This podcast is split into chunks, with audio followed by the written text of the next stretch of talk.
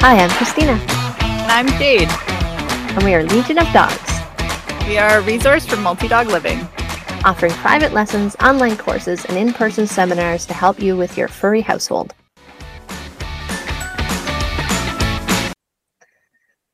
So, expectations. Yeah. There's lots of different times people have expectations of dogs that Mhm. aren't necessarily aligned with the best interest of the dog or even realistic. Hmm Oh, lots of times for sure. And I think, I think people have unrealistic expectations, and uh, like you were saying, breeders.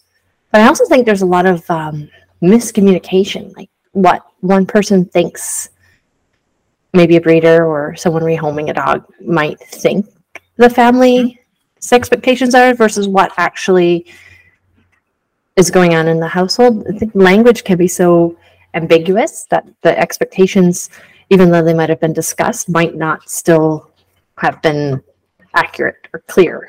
Or, Totally. Actually, that's a good way to start um, this conversation because, as everyone knows, I breed dogs.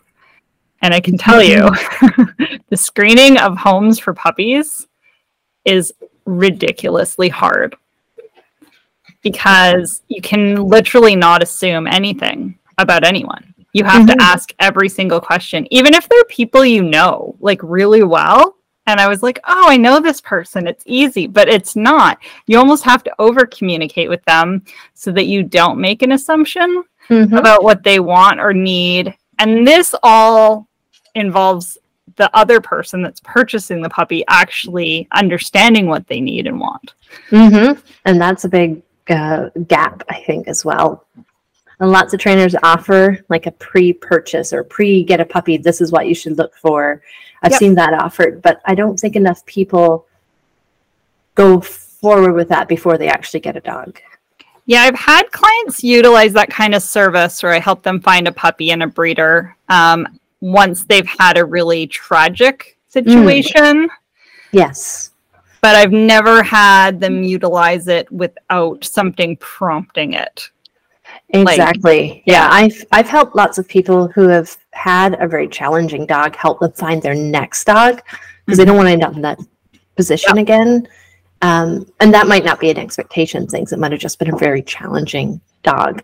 Mhm. But I, I haven't seen a lot of people. I guess people don't think it's that hard to get a dog that fits their lifestyle until they've had one that's really hard to live with. Yeah. Yeah. And I think sometimes when you're a dog trainer or you breed dogs or you do dog sports, you may think certain things are really important that regular puppy buyers don't. Mm, So, um, people who've had lots of dogs tend to be whole crew just left me um, very fixated on what breeds would be best and there's a reason for that however if you're a pet person and you're just looking for a well-adjusted family dog then maybe breed shouldn't be the top consideration no. which That's- sounds a little weird i guess Yeah, I I am hundred percent on board because the differences within a breed are huge. Like your Aussies versus some of the ones that we Mhm. see around, they're all Aussies, but they're very different temperaments. even my litter i had three puppies and they were extraordinarily different. They're Mhm. still pretty different. Um i have two of them at the house right now. And like they have a lot in common they do but there are also some pretty extremes in their differences that would you know impact how well they would do in a certain type of home. So what i've found and if you're if you're just looking for like a great pet dog and that's hard to find to be honest Mhm. That's a lot harder than it it seems. sounds than it, it should shouldn't be. be. this hard it shouldn't be this hard um you need to look for someone that's actively trying to breed good pet dogs Mhm. and then if you know kind of a size you want so big medium small i would explore a variety of breeds from a variety of breeders in that kind of scope and um well i'm going to call out another podcast because they're awesome i guess it's not a call out it's a shout out um, I almost dog, the Functional Dog Collaborative has a podcast where there are people who are literally breeding dogs to be great temperaments and healthy dogs to be pets. Mm-hmm. And some of them are mixed breed breeders, and they're health testing and they're picking the best temperaments of dogs and they're working in collaboratives with one another. So it's not just like one line of dogs. And they're doing a lot of temperament testing and screening. And they tend to use really, really outstanding socialization protocols to produce pet dogs. Mm-hmm. And the, yeah, the more of those people can get their hands on, the better it's going to be for those family dogs. Because our expectation of a family dog is really, really high. Mm-hmm. We want full tolerance of people and kids and other pets. And we need to be able to take them everywhere and handle all sorts of stimulus. And we want ideally to do very little training in order to achieve these things. Yes, and I do think that's possible if you have the right dogs. You shouldn't yeah. have to be a professional trainer or spend thousands and thousands of dollars in training in order to have a good family pet. But we have to get dogs that were bred intentionally or unintentionally as good family pets. Completely. And I, I'm going to say it. People are going to hate me. I don't want hate mail. we might get I it. Freaking love doodles. I do too. The function of a doodle from a good breeder is a good family pet. Yeah. And there are bad breeders in every breed mix, whatever, but there are also a lot of great ones in most breeds. And um, I like that because that's what that mix is typically bred for is to be yep. a good pet. Whereas the average person is active and they want a smart dog, so they might go out and get a border collie and they've got three kids under 10. And yep. that might not be a great mix, even though they thought or even the breeder thought, hey, this is going to be great, but the dog wasn't bred to live in the city with a bunch of chaotic children. That's not 100%. the function of that dog. And I've heard through puppy culture, because I'm part of that group, because I buy their program for my litters, um, they have an enormous amount of clients that breed doodles mm-hmm. that do puppy culture, which mm-hmm. says a ton because that yeah. program's really intensive and it demands a lot of you as a breeder. And if people are putting that much work into their litters, that's going to go a long way. So yeah, we're both pro doodles. I'm pro mixed breeding, honestly, as long as the people are trying to breed really healthy dogs mm-hmm. with good temperaments. I yeah. don't really care if they're registered. And I say this, guys, like I breed purebred dogs that are registered. yeah. But as a dog trainer who deals with families, a lot of these mixed breed dogs that are, tend to be doodles, at least in our area where we live, mm-hmm. are pretty good pets, and they yeah. they're pretty easy for people to have, and they come in a variety of sizes. And I'd say the only real downside I see to them on the regular basis is the grooming requirements. Oh yeah, lots and lots of grooming. Yeah, either need to do it yourself at home or have the funds to do it regularly professionally. Yeah, one hundred percent. So their coats can be very, very high maintenance, and they don't appear to be until it's kind of too late. They're so mm-hmm. thick. So a lot of people give doodles a bad rep, but we love them. Yeah. So if you have a doodle out there, we love you. and I mean, the thing is, is if we look at the breeds that um, poodles are being crossed with to make doodles, a lot of those breeds also, as purebred dogs, would make good family pets mm-hmm. too. Yeah. Um, so it's not like you need to just go buy a mix if you want a good family pet. There's some fantastic golden breeders, fantastic lab breeders, there's fantastic poodle breeders. Like mm-hmm. they're all out there. So I basically tell people if they're looking for a family pet, my first stop would be any breed that's meant to put a bird in its mouth. I would not go there because I've owned and lived with a pointer. Yeah, except for a pointer. but that would be my first thought. like spaniels, are great often. Yeah. You know, not every breed, not every line, but that that those types of dogs are generally more soft than some of the breeds that are meant to bite things. 100%. So we're talking about the herders and the guard yeah type breeds. yeah. Like if you get a mastiff, probably not fair to expect that dog to be a dog park dog or doggy daycare dog mm-hmm. or to be the dog that can just hang out in the front yard and have people come and go and it wags its tail and is friendly. Yep. You know, and those... while you find some that can, it's mm-hmm. not the norm. There are unicorns. We call those dogs that are can do everything, even though their breed says they might not be able to. We call them unicorns, mm-hmm. and there's a lot of unicorns out there. but we don't. You can't go into a breed expecting to have a unicorn. It's just happy luck. For sure, for sure. I live with a unicorn Aussie, Mhm. and uh, I can't duplicate it. no, none of her puppies are like her. They are like her, but not in the lack of guarding instinct. Yeah, not in the unicorn. She has way. none. She has no guarding instinct. She doesn't bark. You can come to the door. You can walk in my house. You can rob me. It's weird. It's not breed appropriate, Yeah. but it is. It's nice. It fits into city living really well. But her Right. puppies are regular Aussies. They have all the instincts. Yeah, and I'm the same. I have a, a unicorn collie, and Mhm. he's like he loves toys and pine cones and sticks more than anything. He would throw himself off a cliff for a piece of old kibble. he loves resources, and he has zero resource guarding. 0 Mhm. Like anybody can come take something from him, and he will let them. Um, and that that's not normal. For sure. Normally, dogs bred to have big feelings about their toys and their things, which herders are often. They're supposed to have big feelings about collecting sheep and protecting things. Um, that also means they have big feelings about someone trying to take their things. One hundred percent. Yeah, more often than not. So this is where like the conversation about expectations from the puppy buyer and the breeder are truly important because you need to make sure people understand the spectrum that can happen and what they Mhm. should do about it because a lot of times if you address this stuff early it doesn't get as big Mm-hmm. not always but mostly yeah, and you know, helping owners understand and love the dog that they have rather than I find often they had a dog when they're a kid or they saw a dog that looked like this one once. Um, and they want this new dog to be like the other dog. Yeah.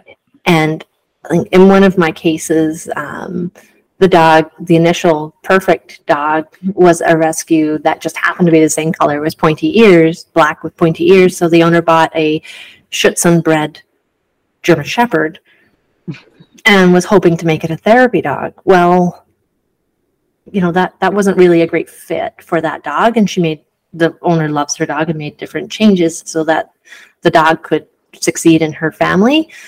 But you know the expectations on a, a bred Shepherd might not be the same as you have on, say, if you bought a Labrador from a therapy dog breeder. yeah or potentially a show line german shepherd that's Mhm. just a lot more mellow like it, they've ranged so much Yeah. So this actually leads into the next expectations that I'm running into with clients a lot.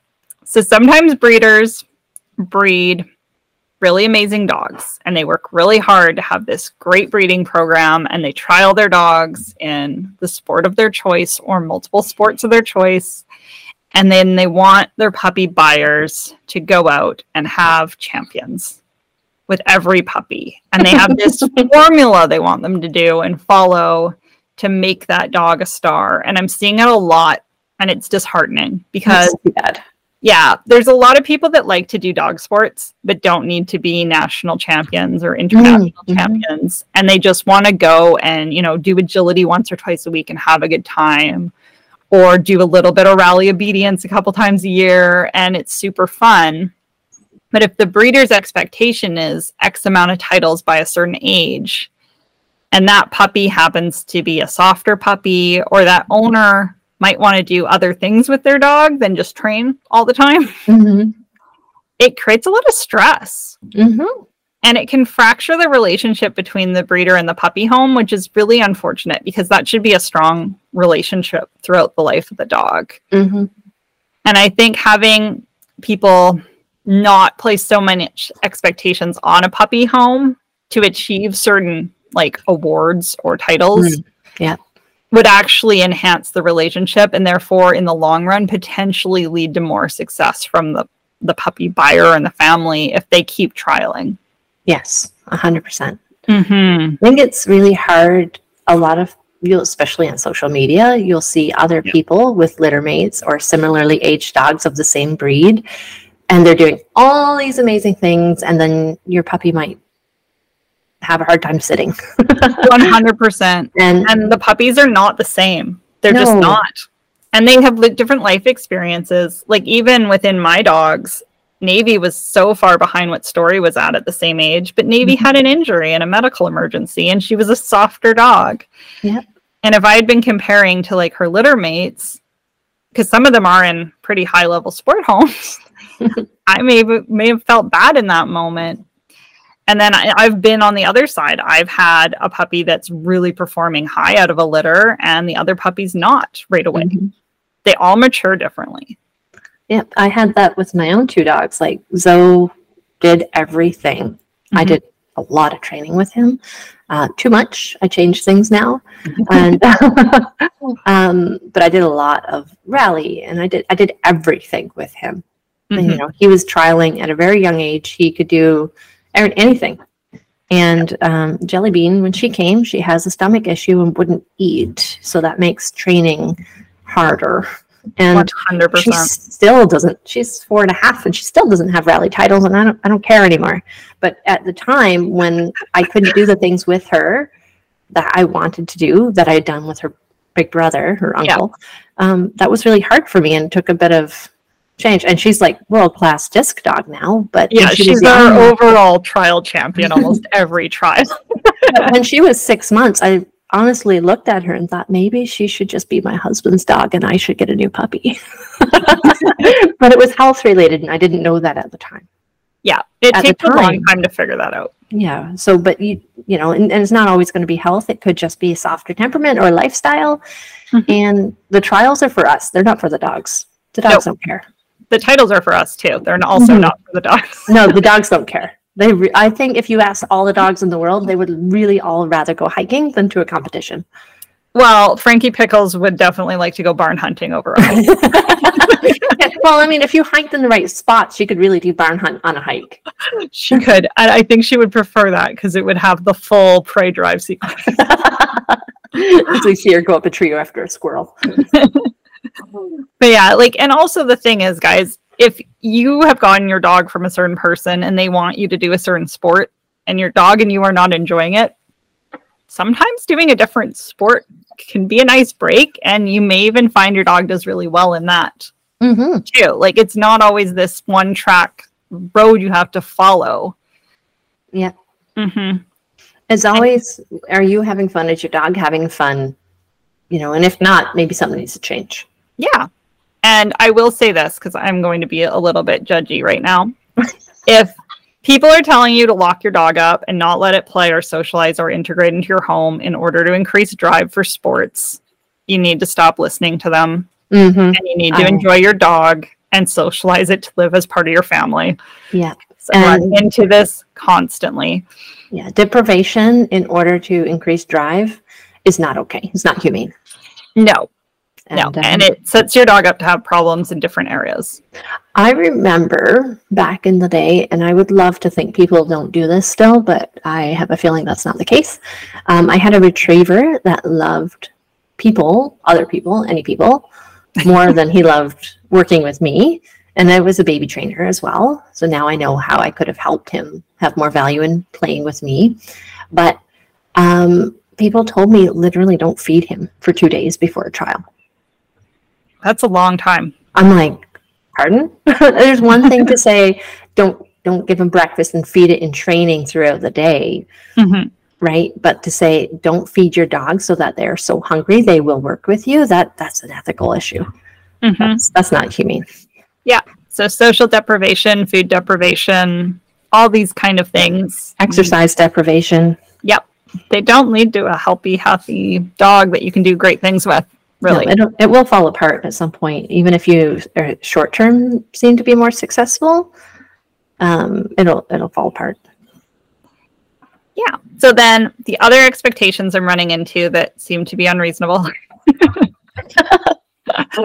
and I love these people because they're trying their best. Um, are my training clients sometimes they get a dog that's a certain breed or a certain genetic background, and they expect that dog to handle any situation because they quote unquote socialize the dog as a young dog to those situations. and I'm seeing this a lot, particularly with livestock guardian dogs and resource guarding food Mm, Um, just because your puppy grew up eating food beside other random dogs that come to your house doesn't mean it's going to be okay with that as a mature adult. Mm-hmm. Or if you go and stay with a friend, that your dog is just going to be okay, you know, sharing everything with the dog that Mhm. lives there, or even your other dogs in your home. And this is not just livestock guardian dogs. This this ticks the box of like so many breeds of dogs that don't share well. Yeah. And I mean, they're not meant to necessarily. So, um, like if you have a terrier, Mhm. it might not be reasonable for your terrier to be welcoming of other dogs in their house. Yep. Or, you know, a guardian breed. Yeah. And my mom has an Irish Terrier who's super social, super dog social. She's lovely. Um, she's pretty cool with dogs in her yard. But if I try to bring my dogs into her house, she gets really growly and uncomfortable because she's used to being an only dog and her background is not necessarily to be super friendly dog social in every situation. So all we do in that scenario is we split the house in half and she gets her half that she's used to being in and my dogs can visit in the other half and then we can take them outside to play Yeah. like it And doesn't have to be over the top that was similar here. We had our friend's dog staying with me for a week. You have Gibson, I had Maven. And um, my border collie has some pretty big feelings about her personal space. And so we had the room, the house split into zones, and they weren't typically loose together in the house unless they were doing an activity with me that I was monitoring closely. But they could be in the yard together, no problem. mm-hmm. And that's a fair expectation for my young herding dog. Yeah. Hmm. Especially when they're two females with similar space control issues. Um, it's just not, it would take a lot of work to make them both comfortable. Sure, I could make it work by suppressing and telling them both that they, you know, kind of forcing it, but no one would be happy. Mm-hmm. And so the fair thing, they're happy and they're trying to kind of play through the fence, but that wasn't meaning I was going to let them together to do that inside the house. Outside the house, great. They're great in the yard together. Yeah. And it's it you just put the well-being of all the dogs involved first over Mhm. what's easier which would be to have all the dogs together Well, in theory in theory. until things go wrong people I would be hyper vigilant. I would be the one not having fun. yeah yeah. And uh, kids too. Like lots of people will get, again, uh, we see a lot of herding dogs. Obviously, we have herding dogs. so people call us because they have herding dogs that they're struggling with. Um, and I'll see a lot of them. They have a herding dog and it's great with their kid, but it isn't great when their kids' friends come over or when there's a birthday party. I'm like, then the dog can have a bone in their crate or in a bedroom or whatever when that happens. They don't necessarily have to be a part of all the things. Yep. We don't need to take the young herding dog to the playground. yeah that's a hard one Mhm. running children Running, squealing children. That's a really hard one for a lot of dogs that might be bred to be more controlling of little things that run. yeah 100% Yeah. So it's funny to us because we just we get these training requests sometimes. They come to us and it'll say X dog and need the dog to do the polar opposite of what it's been bred to do. Mhm. And it, it's hard. It's hard as a dog trainer when we get those because we know that we won't necessarily be able to give the family the exact result they want. Yeah. So part of it is training the dog to do things more comfortably, but also it's training the family to change their expectation of the dog. And it, Mhm. it's tough. um, yeah, I have that all the time. I read my intake form and we go in and I said the you know, little breed. This is typical for your breed. And there's all, and we talk about the genetics, the self, the learning history, the environment, how that all affects it. But the genetics do typically have a big role in what the dog can comfortably do in life. Yeah. Yeah. And sometimes the background of the dog, like um, I know you work with them more than I do too now, um, but I used to do this a lot. We would work with dogs that have been rescued from a reserve or brought Mm. up from Mexico. Yeah. And people expect them to just adjust to our society, which is very different than the society they were raised and lived in for however length of time Yeah. it is. And the fit and the transfer into our society can be really hard on these dogs, and they don't tick the box that most people think they're getting. Yeah. Yep. Your little street dog from Iran might not ever be the dog that goes to birthday parties. Yeah. Or even walks on leash comfortably. Mm-hmm.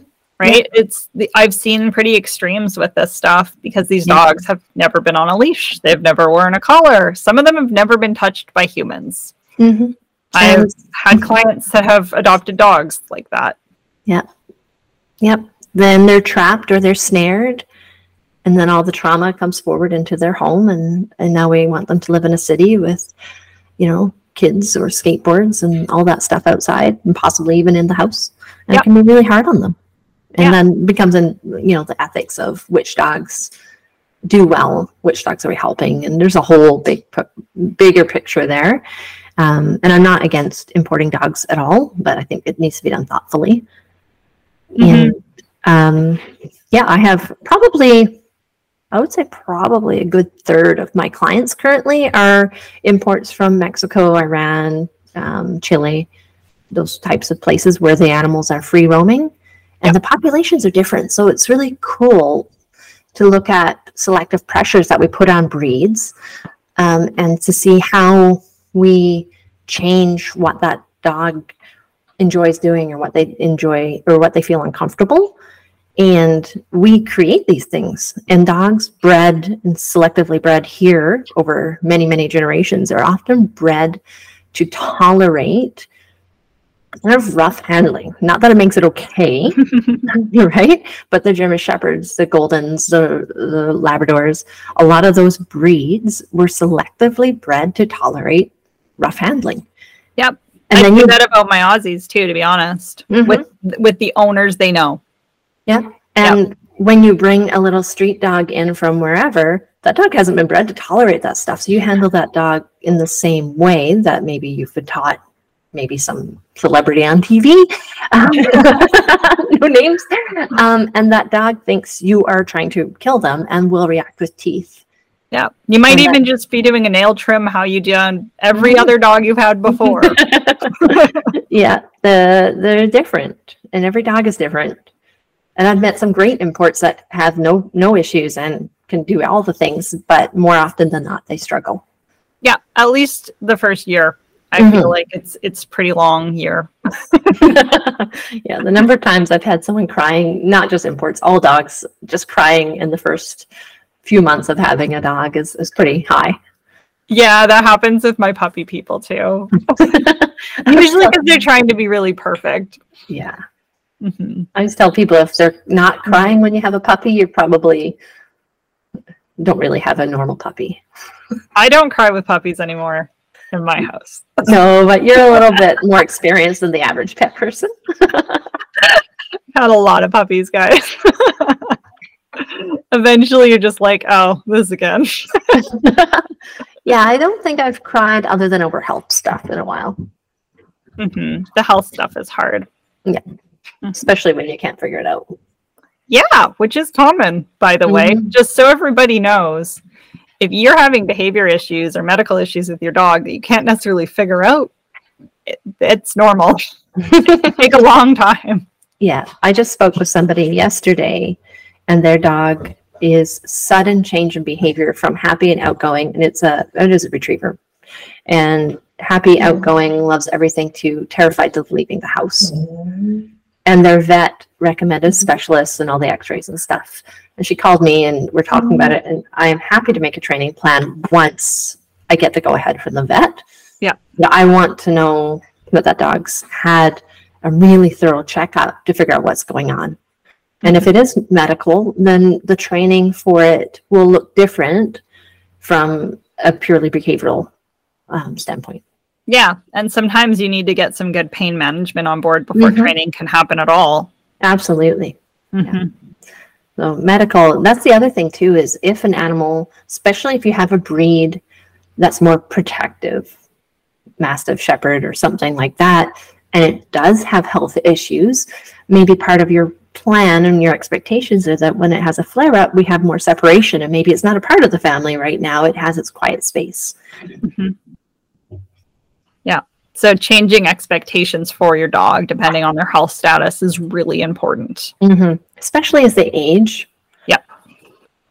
Yeah, I had one dog. He um he was really great with dogs, really sweet, really friendly. My first Aussie ever. And he tore his cruciate and his dog skills just went right downhill. Mm. Yeah. Super defensive. He trusted the dogs in the house only, no other new dogs. And it did it got better, but it, it, took a long time. He had to have surgery, he had to feel better, his movement had to improve. Mm. Yeah. I had a similar situation. My mastiff, I used to do dog boarding a lot, uh, just for friends and like other common type dogs that got along mine. Mm-hmm. And um, I had one that would come and go. I probably had him every few months for a weekend, you know, regular. And he knew my dog for years. And then one day he showed up for boarding and uh, my mastiff leapt up off the deck, charged down, and grabbed him by the scruff and pinned them. I was like, "That's scary." That was a huge. It was scary, especially in big dogs too. And it was a sudden. We were like, "Holy! What just? What just happened?" So my first step was the vet, and it turned out that even though he seemed to move well, he had some pretty severe hip dysplasia. Yeah, and the expectations for him were a pain management and all the supplements in the world. Back then, you we didn't do surgical options. Now he probably would have been a candidate for stuff like that. Um, but and the other expectation was I wasn't going to do dog boarding anymore. Yeah. And the other thing I could have done is done more of a separated house. But mm-hmm. at that time, that wasn't what I wanted to do. So I stopped, stopped yep. boarding dogs. Kept a safe space for him. Yeah, he deserved to feel safe. 100%. mm-hmm. So the whole point of this was if you're frustrated with your dog or someone else is frustrated with your dog, you really should look at expectations first and see if it's ethical and reasonable what you're asking of the dog. And maybe talk to a professional, one that has that type of dog or has a lot of experience with that type of dog, and ask them if they think your expectations are fair and uh, setting your dog up for success too and really evaluate where you're at too because I can tell you life is hard and the human end of the leash goes through a lot. and sometimes if you're not in a great space with your mental health or your physical health, your dog's behavior declines too. Mm-hmm. 100%. Yeah. So it's not always medical for the dog. Sometimes it's the human. Yeah. And I know personally, like if I'm going through hard stuff in my personal life, even if when I'm training, I'm super patient and relaxed and happy, my dogs live with me. And they get to go through that yeah. emotional experience that I'm going through too. Or if you became pregnant. Oh no.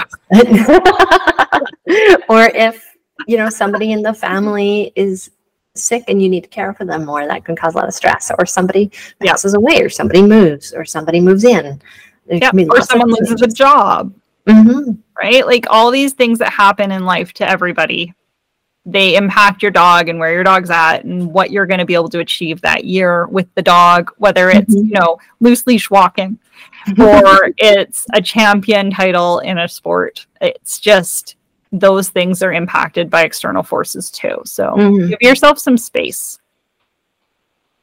Yes. And you know, be kind to yourself, not just your dogs. We always talk about the dogs and we want to be fair to them, but like be fair and kind to yourself and give yourself the room and maybe even hire someone to walk your dog if you yeah. have finances. Or help you train that. your dog or support you. And this is like, again, if you have a great breeder relationship or you have a really good friend like me and Christina are really good friends and I'm having a bad day, I know that if I said, Hey, I'm really having a hard day, can you take this dog and do play disc with her? Mm-hmm. That would be fine.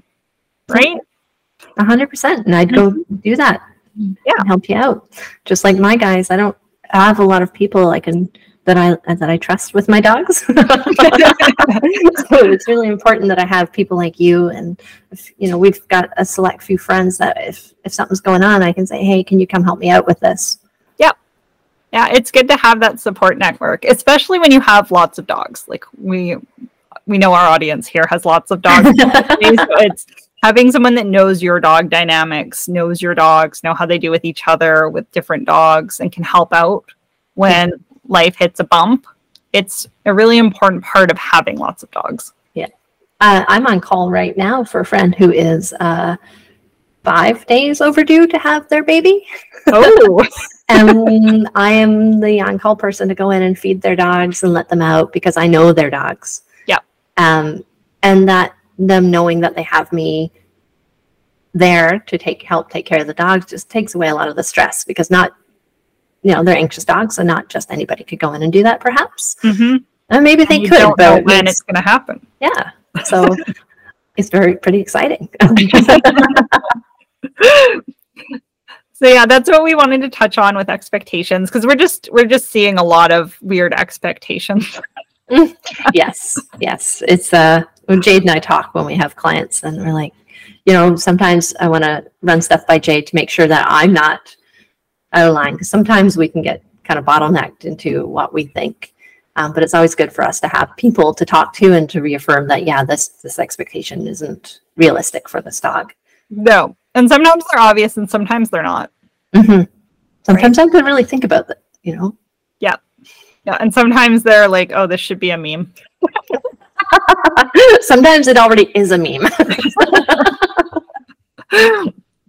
so hopefully we gave everyone some food for thought on expectations of their dogs or other people's expectations of your dog. Yeah. and you can feel a little bit better and a little bit less pressure. hmm And um, we'll look forward to talking to you next time. All right, bye everybody.